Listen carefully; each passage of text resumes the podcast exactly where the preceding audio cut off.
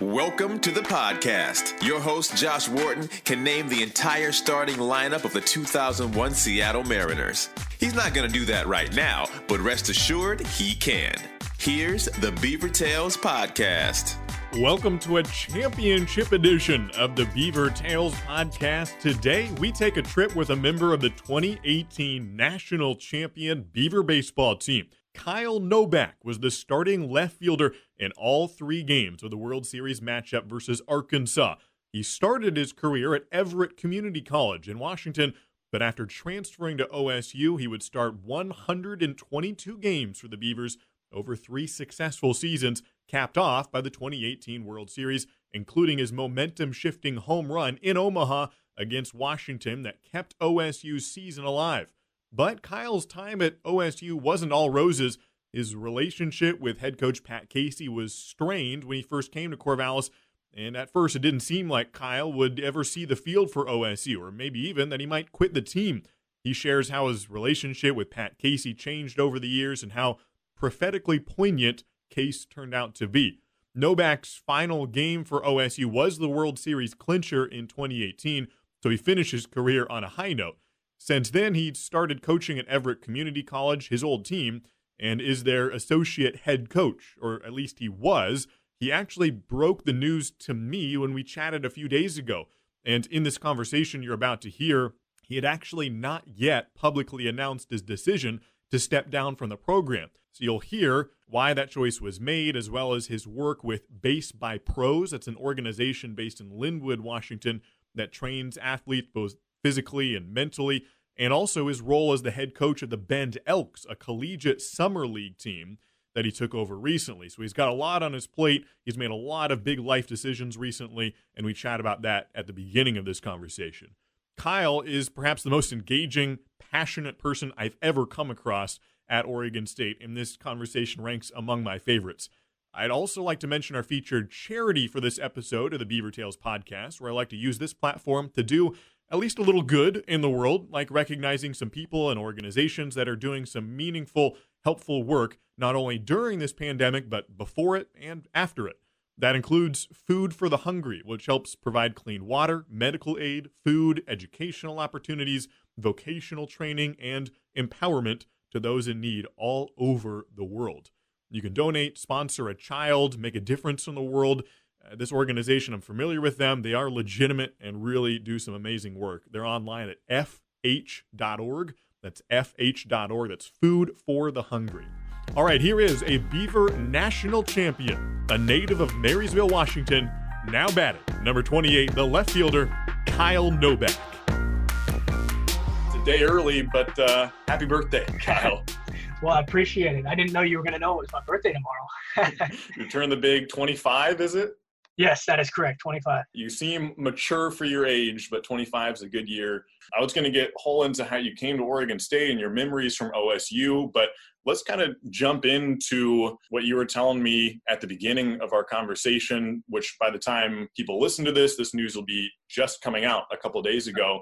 But you've had some big life decisions to wrestle with, and hopefully they're good ones and ones you feel good about, but not easy decisions. Tell me about what's been going on in your mind the last week or so yeah, so you know, ever since winning the national championship, I started to give back. I elected to be the associate head coach at a junior college where I was the head coach or the associate head coach there for two seasons. Recently, in the quarantine, a lot of things going on, and you know, I, I got hired as the head coach of the Bend Elks, so I kind of had my hand, you know, in all these different pots. I was also working for a business called Base by Pros.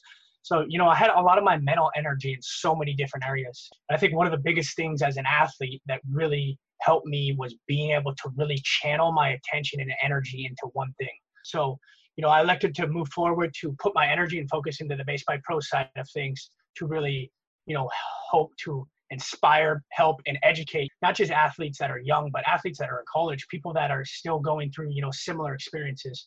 I think just going into the base by pros realm, it kind of helps me not just inspire one team, but it allows me to inspire every single team I get the opportunity to work. So you've had pretty cool opportunities to coach both at Everett, where you played for a year before coming to Oregon State. You were working with Base by Pros, an organization that was started by Mitch Canham and works real closely with prospects coming up. And you're coaching with the Bend Elks, a collegiate summer league team. Tell me how difficult that was to balance all of them and what led you to realize I need to make a decision and change what's going on in my life. Yeah, you know, I, I, think life's all about balance, man. I, I think you can go too far into one side or you can go too far into the other side. And, you know, honestly, probably a lot of the reason why I'm telling you that now is because as a player, I didn't understand what balance was. I was a walk on, man. I had an extreme mentality, I had an extreme work ethic that I knew I had to really work hard if I wanted a chance to play. So, you know, learning that balance and really learning how to juggle things has truly, you know, I would say expedited my own maturity and understanding what it takes to be great at something. We were talking about before the show when we won the national championship. I thought, you know, success brought all this happiness. To find out it doesn't really work like that in life. In reality, if we want to have success, we first have to be happy inside. We first have to grow. We first have to be so prepared to be able to go in and inspire people. That brings the success. I can think of stories of people who got to the highest peak got to where they thought would bring them validation and meaning and realized it wasn't really as fulfilling as they expected it to be. So for you, where does that happiness come from? Where, where do you find that meaning where maybe it's not a national title, as amazing as that is to hoist the, the trophy in Omaha, but what is it that you actually look to for happiness? That's a tough question. It's tough to pinpoint because I love baseball. It's something that I've always done since I was a little kid, and, and I love teaching people the game of baseball without questions. But Oregon State and, and the experience that I had as a student athlete it absolutely changed my life. So a lot of it was Pat Casey, and a lot of how I thought when I showed up to Oregon State, it took this. This is the best way to explain it. When I showed up, everything that I stood for and believed in was stripped away from me, and I was remolded into a different person. And the ability to be able to have that knowledge and then go back and help other people. And, and i'm talking strictly mindset. I'm talking about the attitude behind our lives is what changed for me. And, and it was a lot of what pat casey taught me. And you know i think i have the ability to you know influence and help people. I, I don't i don't want to say motivate because i think motivation is a word that is is mis you know interpreted. People don't really understand what it means.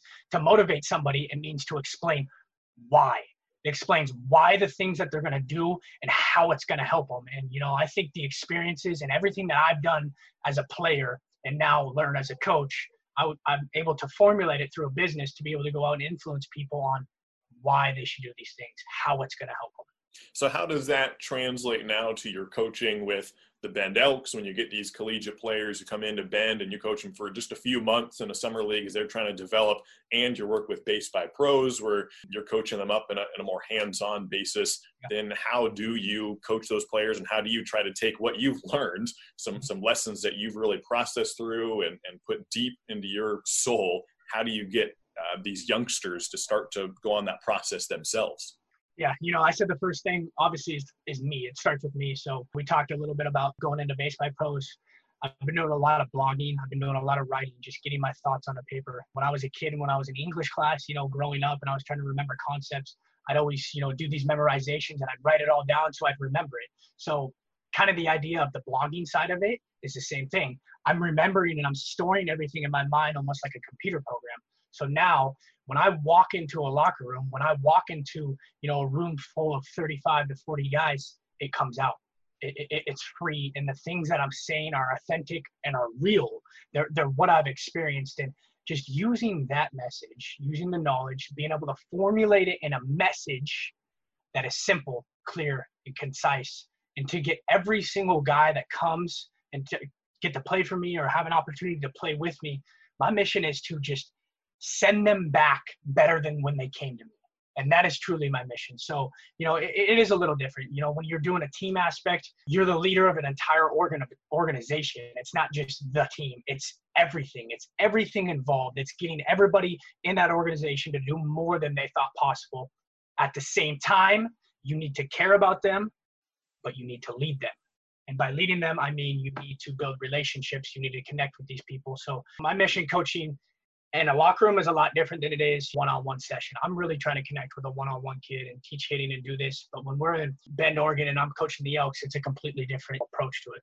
So now you've made a big decision, which um, you're going to kind of talk about and release and do some blogs and put that all online. And you've already told Everett in terms of the administration, the coaches, and I believe the players, all of them. So they're aware that you're stepping down. But that was a tough decision. But you're trying to do it basically, you're only doing it because you think it's the right thing. And you hope that in the grand scheme of things for your life and the players, the people you interact with, it'll ultimately result in better coaching, better relationships, all that. What what is your goal for how this, as tough of a decision as it is, and how much you know work you've put in um, at Everett? What's your goal for how this decision to, to step aside from Everett will affect you and the people you interact with going forward? Yeah, so my goal is to really be able to basically, like I said, base take all my stories, take everything that I've you know experienced as a kid, or as a player, or as a coach, anything in my life, put it on the paper, use the things that I've learned at Base by Pros, use the things that have continued to help me grow in the business model and the mental skills that we already teach, and be able to formulate a message that I can teach through the things that I've did, and be able to go inspire, say, other Division One programs, other collegiate athletes, and and really just give back. I think one of the biggest things for me growing up as an athlete is everything's about knowledge and education and it takes money to get that. I'm not saying i didn't have money growing up as a kid but i wasn't rich. I wasn't receiving this incredible incredible training as a kid. So for me my mission truly and, and, this is to the core is just to help and inspire whoever i can because i didn't understand this when i was a kid and I had to go through it. And I had to really face adversity and extreme things of injury and, and pain and, and, things that truly just made me who I was. So I want to be able to help people so they don't make the same mistakes that I did. I want to help educate them. What does a day in the life of Base by Pros look like when you go in there? What what what kind of things you're doing there day to day, and how are you coaching the guys? Yeah, so you know, even when I was still coaching at Everett, I was co- I was you know still working for the business. I'd roll in there in the morning times and, and I'd do admin stuff. So I'd be the administrator for a lot of the business. I'd take a lot of the phone calls. I do a lot of the scheduling. I do a lot of basically just connecting to our clients. You know, that's what business is: is the relationships. Number one, within our staff, with inside you know our business and our culture. And Base by Pros, we need to make that as best as possible. And then on the other side, we need to have you know every relationship that is with our client needs to be personal. We need to connect with them and that's truly how you get the most out of something. So you know i would i would spend a lot of time doing administration stuff. I would you know do some building in terms of putting together some mindset training series stuff. We we created a mindset program that's called just play play versus pressure. It's basically 16 chapters. So I would do administration in the mornings. I'd go to Everett practice and then I'd come back and I'd instruct athletes. So I have a clientele where I meet these kids one on one, or these, I shouldn't say kids, the athletes would be one on one. We would start every single lesson in a classroom for the first 15 minutes. So basically, the story and the, the booklet that we put together, we would teach out of that. We made these videos on YouTube. There's 16 of them. They're roughly about five minutes a piece but we tell stories through them. The greatest teacher of all time was Jesus. He taught through parables. So that was kind of our mindset behind okay, how are we going to teach our athletes? Let's use stories. We need something that's going to stick to their minds. So we started telling stories through made up, I should say, stories to teach these mental skills. And then it kind of went a, little bit further and we started doing these Zoom meetings and stuff. And Brent's like, hey, why don't you blog about some of your stories? Why don't you use a lot of what you have had to explain how this stuff works because it's real. It's not made up. You've actually done it. And, you know, I, I think that's powerful. And, you know, I think I'm hoping if I release that out there that, that people, you know, look at it as I'm trying to help them. I'm not trying to talk about myself, talk about the experience I have had or, or, or stroke my own ego or whatever you want to say, because it's not about me. It's about other people. I've never heard of using Jesus's parables as a design for baseball coaching, but I like it. I mean, he was a good teacher, so to to emulate that, it, it could be impactful. Where can people find your blog, which will be out by the time people listen to this, and what do you hope people get out of of your blogs?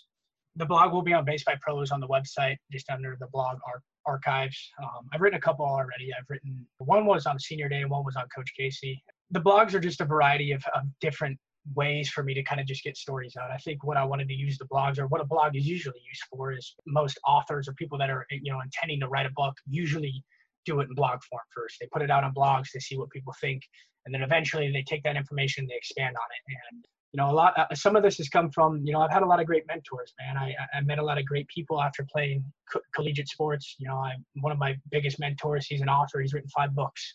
He's a mental performance coach. His name's Colin Henderson. He played baseball and football at Washington State. He's a guy that I've consistently met with over and over and over. I'm actually going to take a certification test. I'm going to be a mindset coach. So he's got a 30 lesson course that you got to go through and take a video, and then you take a test and you get certified. So just basically building and, and trying to make myself the best person possible in all areas, in all phases of it you brought up Pat Casey as one of the, the subjects of the blog, so I'm sure we'll, we'll come up time to time. Let's talk about Pat and where your coaching philosophy comes from, how much he impacts that. And I'm going to start with the tough parts because I know how difficult it was at the beginning, but we'll we'll get to the later part of the story and where your relationship is now. But let's start with the first part of it. When you first came to Oregon State, you come up from Everett and maybe he coaches different guys differently. Maybe he's not always this tough on every guy, but for whatever reason, he felt that Kyle Nobach needed some tough loving. And so, you know, when you couldn't get a bunt down, he'd he'd tell you to uh, go enjoy the bench. You're never going to play for me. Go stick your head in a jar and examine it. guys gave you the nickname Jarhead.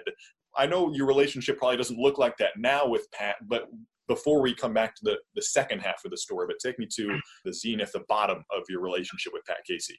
You know, I'd say it was probably really that first I, three months or so. I mean, break. It was fall ball. That was really where where I struggled the most, and I think being out of it, being removed, you know, as many years as I am now, I understand a lot of it. I do. I, I, since becoming coach, I get it. But in the moment, I truly, I wasn't mature. I didn't understand. I didn't know how to handle somebody coming at me, and that's exactly what Pat did. He challenged not me physically, but he challenged every single ounce of my mindset in various ways. He would say things to me. He would talk, you know, he would taunt me. You know, whenever he came around, I, I can't even explain it. Pat Casey's almost like Darth Vader. He, he's got this this energy and this presence about him that when he walks in a room, you don't even see him yet, but you know he's there, and it's real. It's something I've never experienced, and obviously I'm, I'm, I'm probably making up it sounds like a fantasy but the fact of the matter is is i viewed it and i wrote about this in the blog is i always viewed pat as a threat.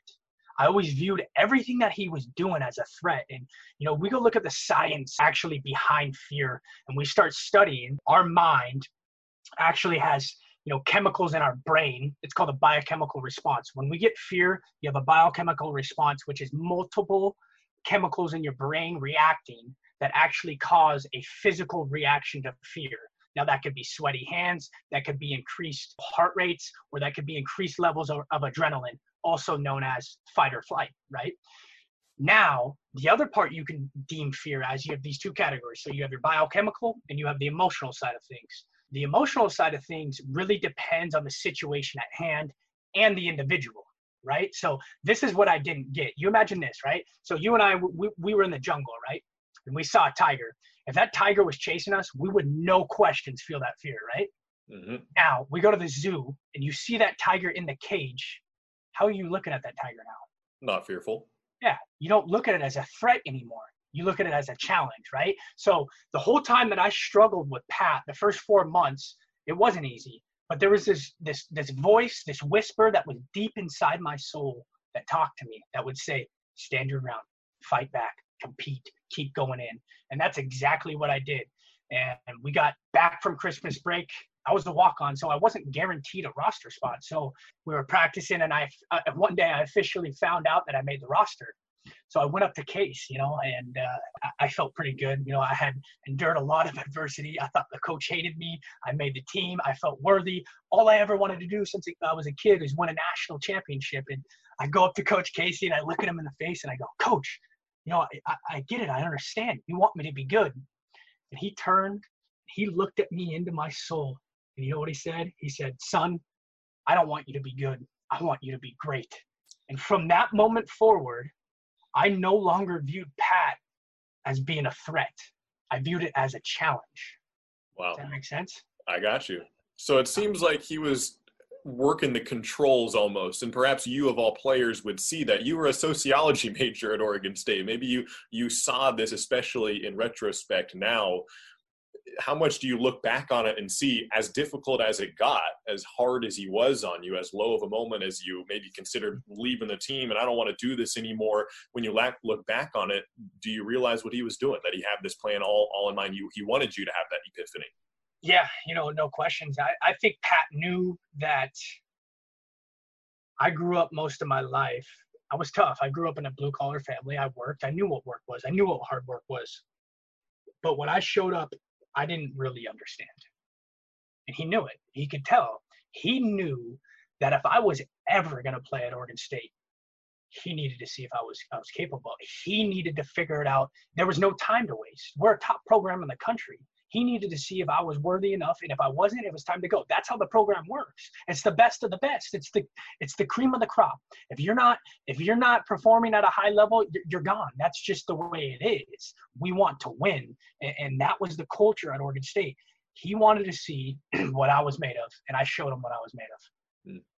Take me to where your relationship is now with with Case. Do you still call him sometimes? Do you still chat? Is it a, a, good relationship where you've stayed in touch and it's way different than that bottom moment? What does your relationship look like with him now?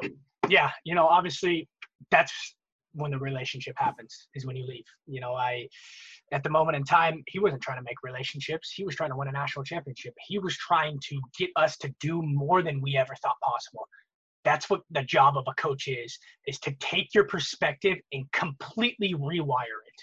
And that's what pat did. You know our relationship today is awesome. He he texted me on um, on easter. He said happy easter nobi. I miss the energy the fight and the spirit that you brought to the oregon state baseball team. Never again will there be more warriors in one room unless this country goes to war. He loved us. I mean he absolutely did. And you know i think to to understand at the point that he was at in his career you know, he he retired after winning that national championship. I think he was at the end of it, and to know that he truly changed somebody's life, and not just my life, but everybody's life, shows how incredible he is, and how cr- incredible of not just a coach he was as a person. Man, he was bold. He had bold attitudes. He had a bold mindset, and it was contagious. That's what that's what a leader is. It starts it starts at the very top, and it trickled down all the way down the chain of command coaches have different philosophies of do you want your players to get motivated and maybe motivated isn't the right word for reasons you brought up, but to work hard because of how much they fear the coach versus how much they love the coach and just want to work for him because they enjoy him. I've heard it said that fear is the lesser of the two because the players aren't enjoying it or won't ultimately get them to work hard and you want them to respect and love you and that's the whole idea. But at least for you, maybe he didn't coach every player the same way, but there was an element of fear in the beginning. It changed, it morphed to a challenged and respect, but for a little while, it was fear. That was what he was going for. So when you look back on that, do you have the same feeling that sometimes a coach can instill fear and that's actually not a bad thing? Is that a, a reasonable way for a, a coach to lead his players? Yeah, without questions, you know, and, and, you're exactly right. You think of it like this being a coach is difficult, man. You understand the game one way your entire life and then you got to turn around and explain it 35 different ways to human beings that all think differently. It's not easy. So absolutely pat knew dang well that what he did to me he couldn't do to somebody else or there was somebody on the team that if he did that to him it, w- it wasn't going to work. And that's why he was so incredible. He could just see it. And basically it was like a test. It was like this kid's either going to pass the test or he's going to fail the test. It was either or. And he understands, he's mature enough to be in his life. And, you know, it's a lesson that I've learned that at the end of the day, the only person we can control is ourselves. And if we understand that we are capable of doing it and we make the switch on our own, that is how greatness comes. It, it, it can't come from somebody else. It has to come from within inside who we are and, and inside your soul. I want to ask one more kind of broad question about your career and what you've learned, and then we'll kind of get into some play by play memories of the World Series. In what you've learned from Coach Casey in your time playing and then coaching at Everett, at Base by Pros, your short time with the Bend Elks, where you haven't even had a season with them yet, and that's all up in the air. Yeah.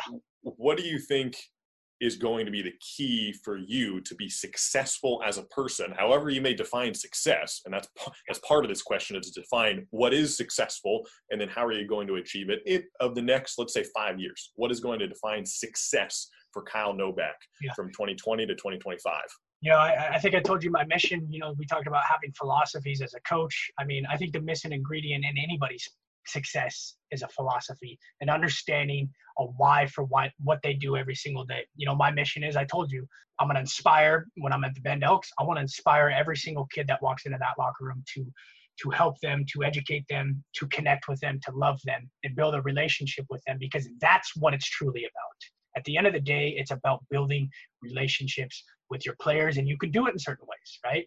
Not everybody you can build a relationship the same way, just like Pat taught me. But I think moving forward, whatever it is, whether you play you play sports, you you want to write a, a book, you want to start a business, you're trying to get your college degree, it doesn't matter.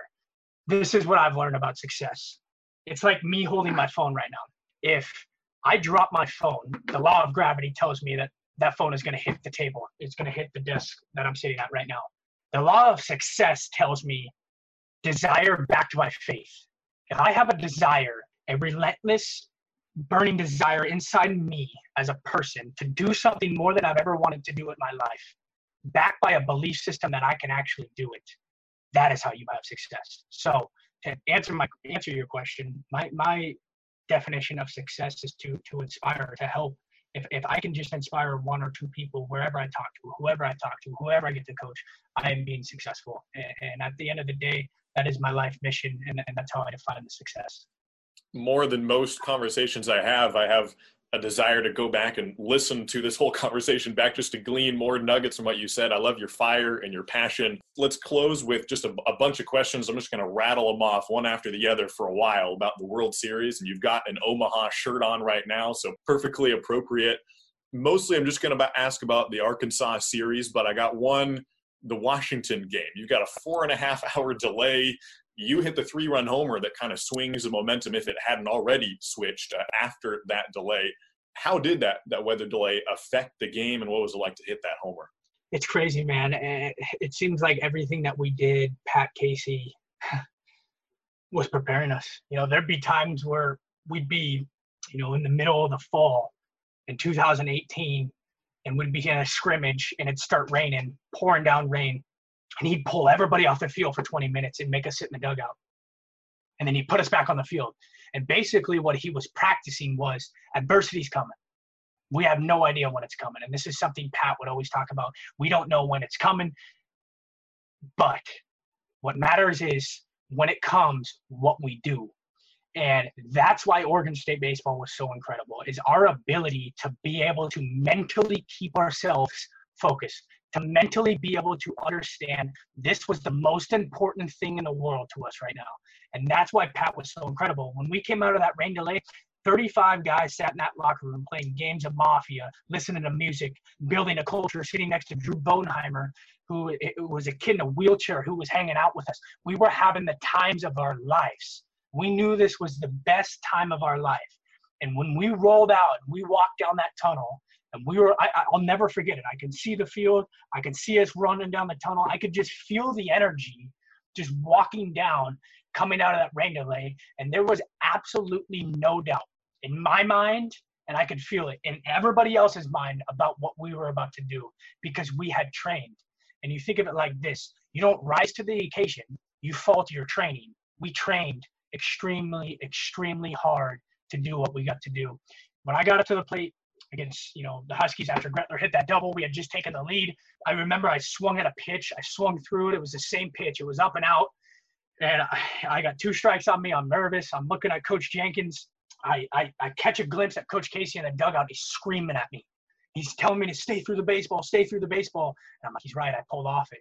I took a really, really deep breath and I and, and, I always had the same routine and I mastered myself to get it down. I had all these thoughts when I was in Oregon State, and I was able to get it down to one thought, and it was always I'm a beast. I'm a beast. I would connect to my breath. I would find my focal point, and I'd said I'm a beast. Stay through this pitch, and he threw the same exact pitch, and I caught full barrel on it, and you know, that was a moment in my life. You know, there was a lot of times when I was playing for Oregon State I wrote about this in a blog that, that I'm going to post today. It's called Flow. But this idea, this this state that we we get into as performers, where there is so much focus, so much atten- attention and energy into one thing that we lose sense of space and time. Nothing else matters. And I was in that moment. I was running the bases, and you know I had been through so much adversity that it just built this confidence in, in me, and, and I think our entire team just just felt everything. We just we ran with it, and, and every single guy was stepping up. It wasn't just me. We all were bold. We all had that attitude, and it came from Pat Casey. That's great. You come into that Weatherly down by one. You switch the momentum. It felt like you could have scored 15 or 20 runs in that game. You nearly got there and, and absolutely dominate Washington in an elimination game. Your season could have been over right there. Let's go to the, the final series, best of three against Arkansas.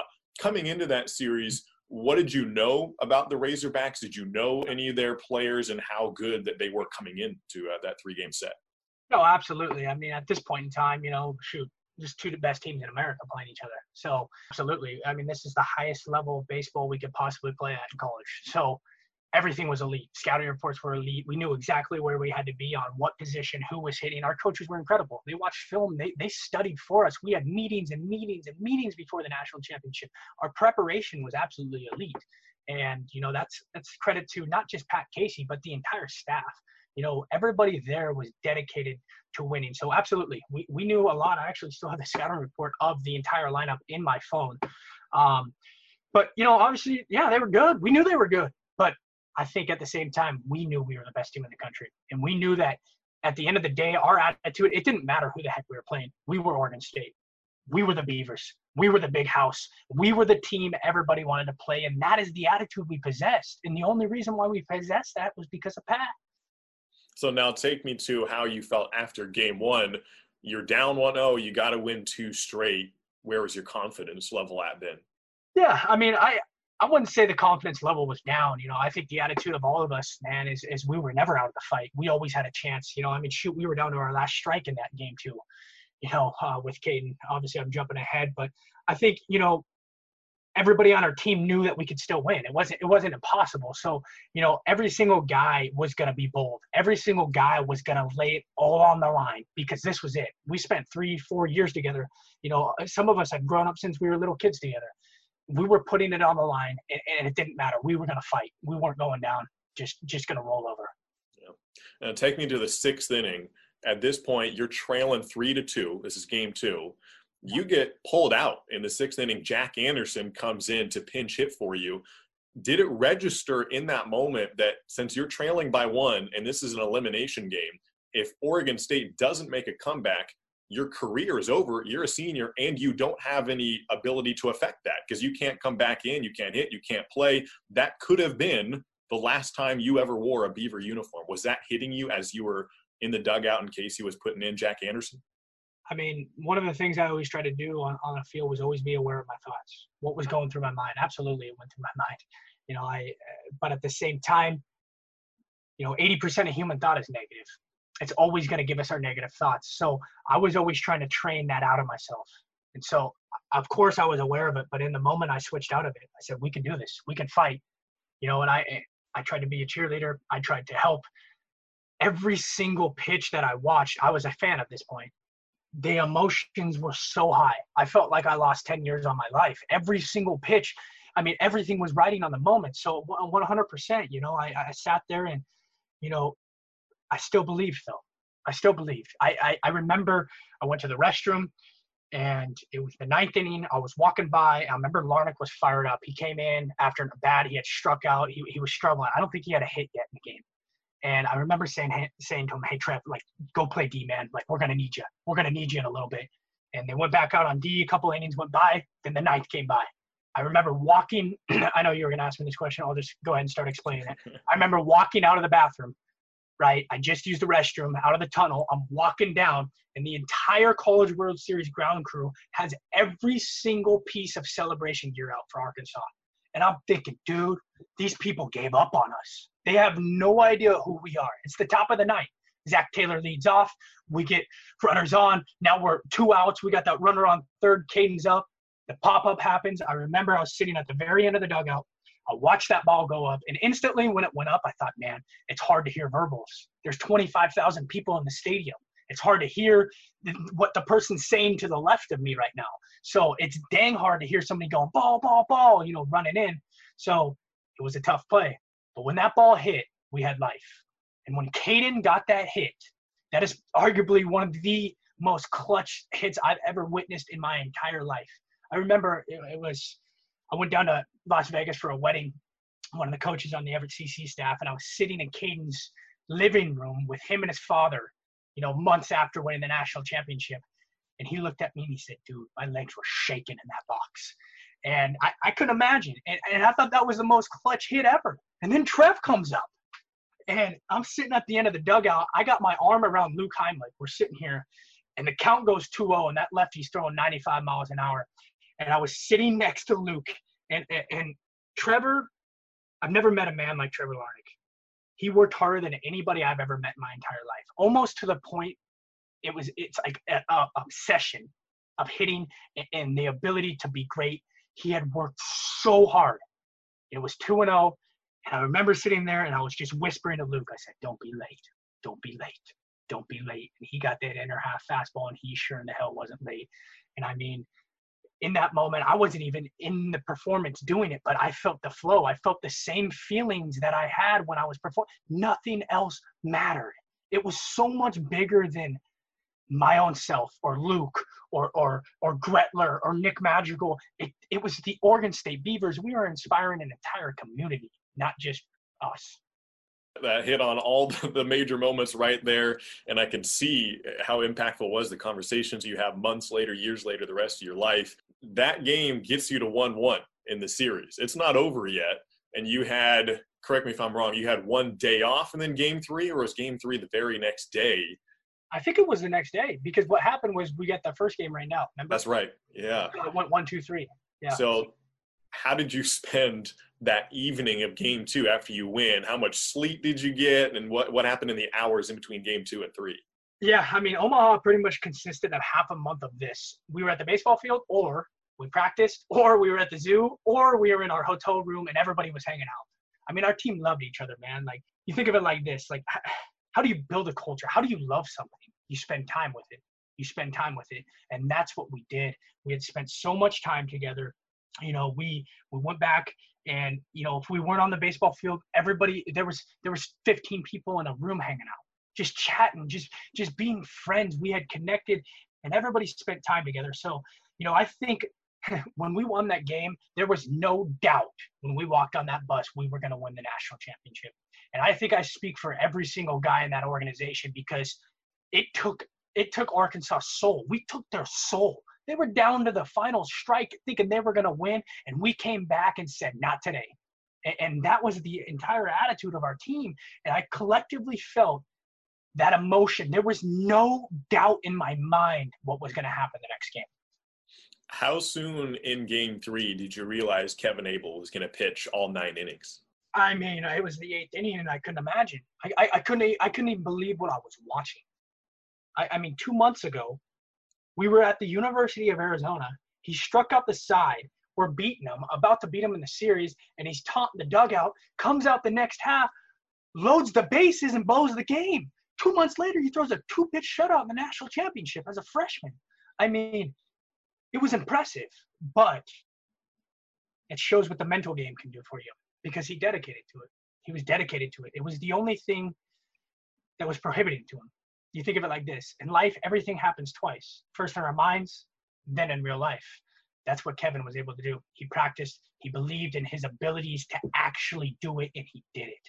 It was mm. awesome. It was amazing there could have been a lot of distractions there was a weird moment in the third inning of that game three where Zach Barr, the director of video and scouting for Arkansas, got ejected. There was a whole, I, you know, I didn't know what was going on. I was watching the TV broadcast. I was like, what, wait, what? Who got ejected? What? Is, what in the world's happening? What happened there? From you? Did you know what was happening, or how did they relay that info to you? Yeah, I think that was uh he was arguing balls and strikes or something, if I remember correctly. But I absolutely remember, you know, that guy getting yard. That was game 3 mm-hmm. That was when it was over. Yeah, I mean that just emotions were high, man. It was an emotional stage. This was the biggest stage that any of us have ever had ever played on, ever even dreamed about playing on. You know, obviously you know, there's a lot of guys on that team that, you know, got to go on and play and are going to play at higher levels of baseball. But, you know, for a lot of us, that was, that's as good as it's ever going to get for us. Take me to the final moment. Top in the ninth, Luke Bonfield's at the bat for Arkansas. It's a five to zero ball game. It seems over. Even if he gets a hit, now what does it matter? You're going to get the out at some point. Two outs, nobody on, full count. Kevin Abel strikes him out.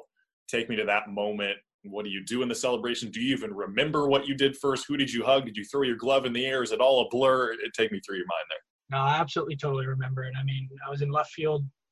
We just scored that that go ahead run.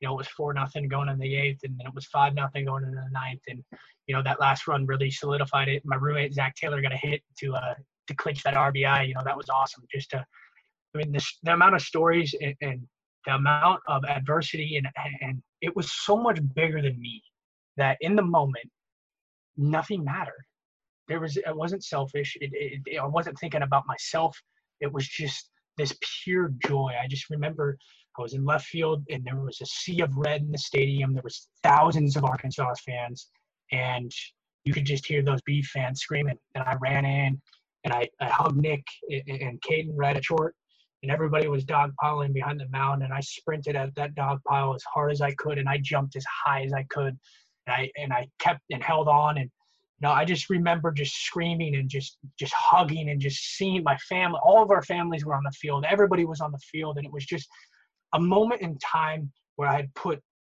not just me but every single guy that was on that team had put so much effort into wanting to have greatness and we had just done it and you know, it, it, it showed us that, you know, together, if enough individuals are willing, we can do anything we want to. That's the biggest lesson it taught me, and, and that's what Oregon State taught me: is together, if if enough individuals are willing, it can becomes a team's will, and we can win and do anything we want. Yeah, you're now with your role with the Bend Elks. One of your assistant coaches is Joey Wong, a guy who also won a national championship with Oregon State 11 years before you did. Do you ever compare the two national national championship teams? Do you say, "Hey, my team could have beat yours, Joey"? Does he go the other way? How do those conversations go with him? Oh, you know, I, I think that's funny. You know, I, it kind of brings me back to uh, I don't know. You ever seen that interview with Bill Rao in the in the locker room after we beat uh, we beat Arkansas after that game. If somebody, you got to go find it, Josh. It's hilarious. It's because Bill Rao was on the 06. So it's, he's videoing him in the locker room after we won, and Bill's talking about 06. He's like, this is nothing compared to what we did. These guys are crazy. But no, I don't, I don't think we compare, man. I, I think what Pat Casey built was a, a legacy, a, a culture, a, a, a family. And by family, I mean forget about me, I love you. And we cared about each other. And it didn't matter if it's 06 98 97 what you're a beef you're a beef. That's who we are. And you know i think collectively all of us kind of have some sort of pat casey in our souls and uh, into who we are as people so i think if anything we connect we just want to help other people we want to help spread the love and spread the message that we got to learn and, and through those experiences so i'm sure we'll, we'll probably talk about it at some point joey and i on the road but you know, I, I don't think it's a I did this, you did this. If anything, it's hey man, we did this together and we did more than we ever thought we could. Kyle, I feel like I could, talk with you all day, but uh, we'll leave it there for now. I hope to get in contact with a bunch of other players in the team and really put together a solid look at that national championship team. Best of luck to you coaching the Elks and everything you've got going on, uh, you know, based by pros and, and your future. It seems like you got a lot on your plate, but I think you can handle it well. So th- thanks so much for coming on the podcast. If you need anything, Josh, you need any contacts, let me know. Well, I'm going to take Kyle up on that offer to connect with more players from that 2018 team to set up additional interviews and take a look through the players' eyes of that championship squad to give you the opportunity to hear some fun stories, how Pat Casey affected them, what their life has been like since the championship in 2018. What a fun conversation it was with Kyle. And this opportunity to continue talking with 2018 championship players is actually the perfect time to announce something I'm going to do with this podcast going forward. Normally, every episode is a Where Are They Now conversation, where the entire episode is one interview with a particular player about their career and what they've done since then. However, I'm also going to start developing a documentary on not just one player's career, but a particular game or a particular season in Beaver lore, one of them being the 2018 National Championship run for Beaver Baseball. So instead of one player being the entire episode, it'll be a deep dive look with narration and a variety of player interviews, reporters, broadcasters, all in one episode looking back at a particular game, whether it be the 2018 National Championship, perhaps the 2015 Basketball Civil War, where Wayne Tinkle started five walk ons all from Oregon, or the 2016 Football Civil War, or more. I'm going to start developing these interviews and cutting pieces out of them. Sometimes I'll actually cut out some of their answers and use them exclusively for the documentary style. Sometimes you'll still hear all that conversation in the Where Are They Now episode, but you'll definitely hear Kyle Nobach on that documentary when it comes out on the 2018 national squad. That's going to be more of a long term project once I talk with a handful of the players, as many as I can get a hold of. So that's more down the road, but something to look forward to. And you'll definitely hear more conversations with players from that team. I hope you liked this episode with Kyle Nobach. There was so much to talk about with Kyle, I didn't even get to all of the storylines. He's got a Jake Luton connection. He and the recent Oregon State quarterback grew up near each other in Marysville and played on the same football team in high school, ran the wing T offense and broke a lot of records. Uh, Kyle also coached Jordan Luton, that's Jake Luton's brother, at Everett Community College. So there's a, a close family connection with the Nobachs and the Lutons as well.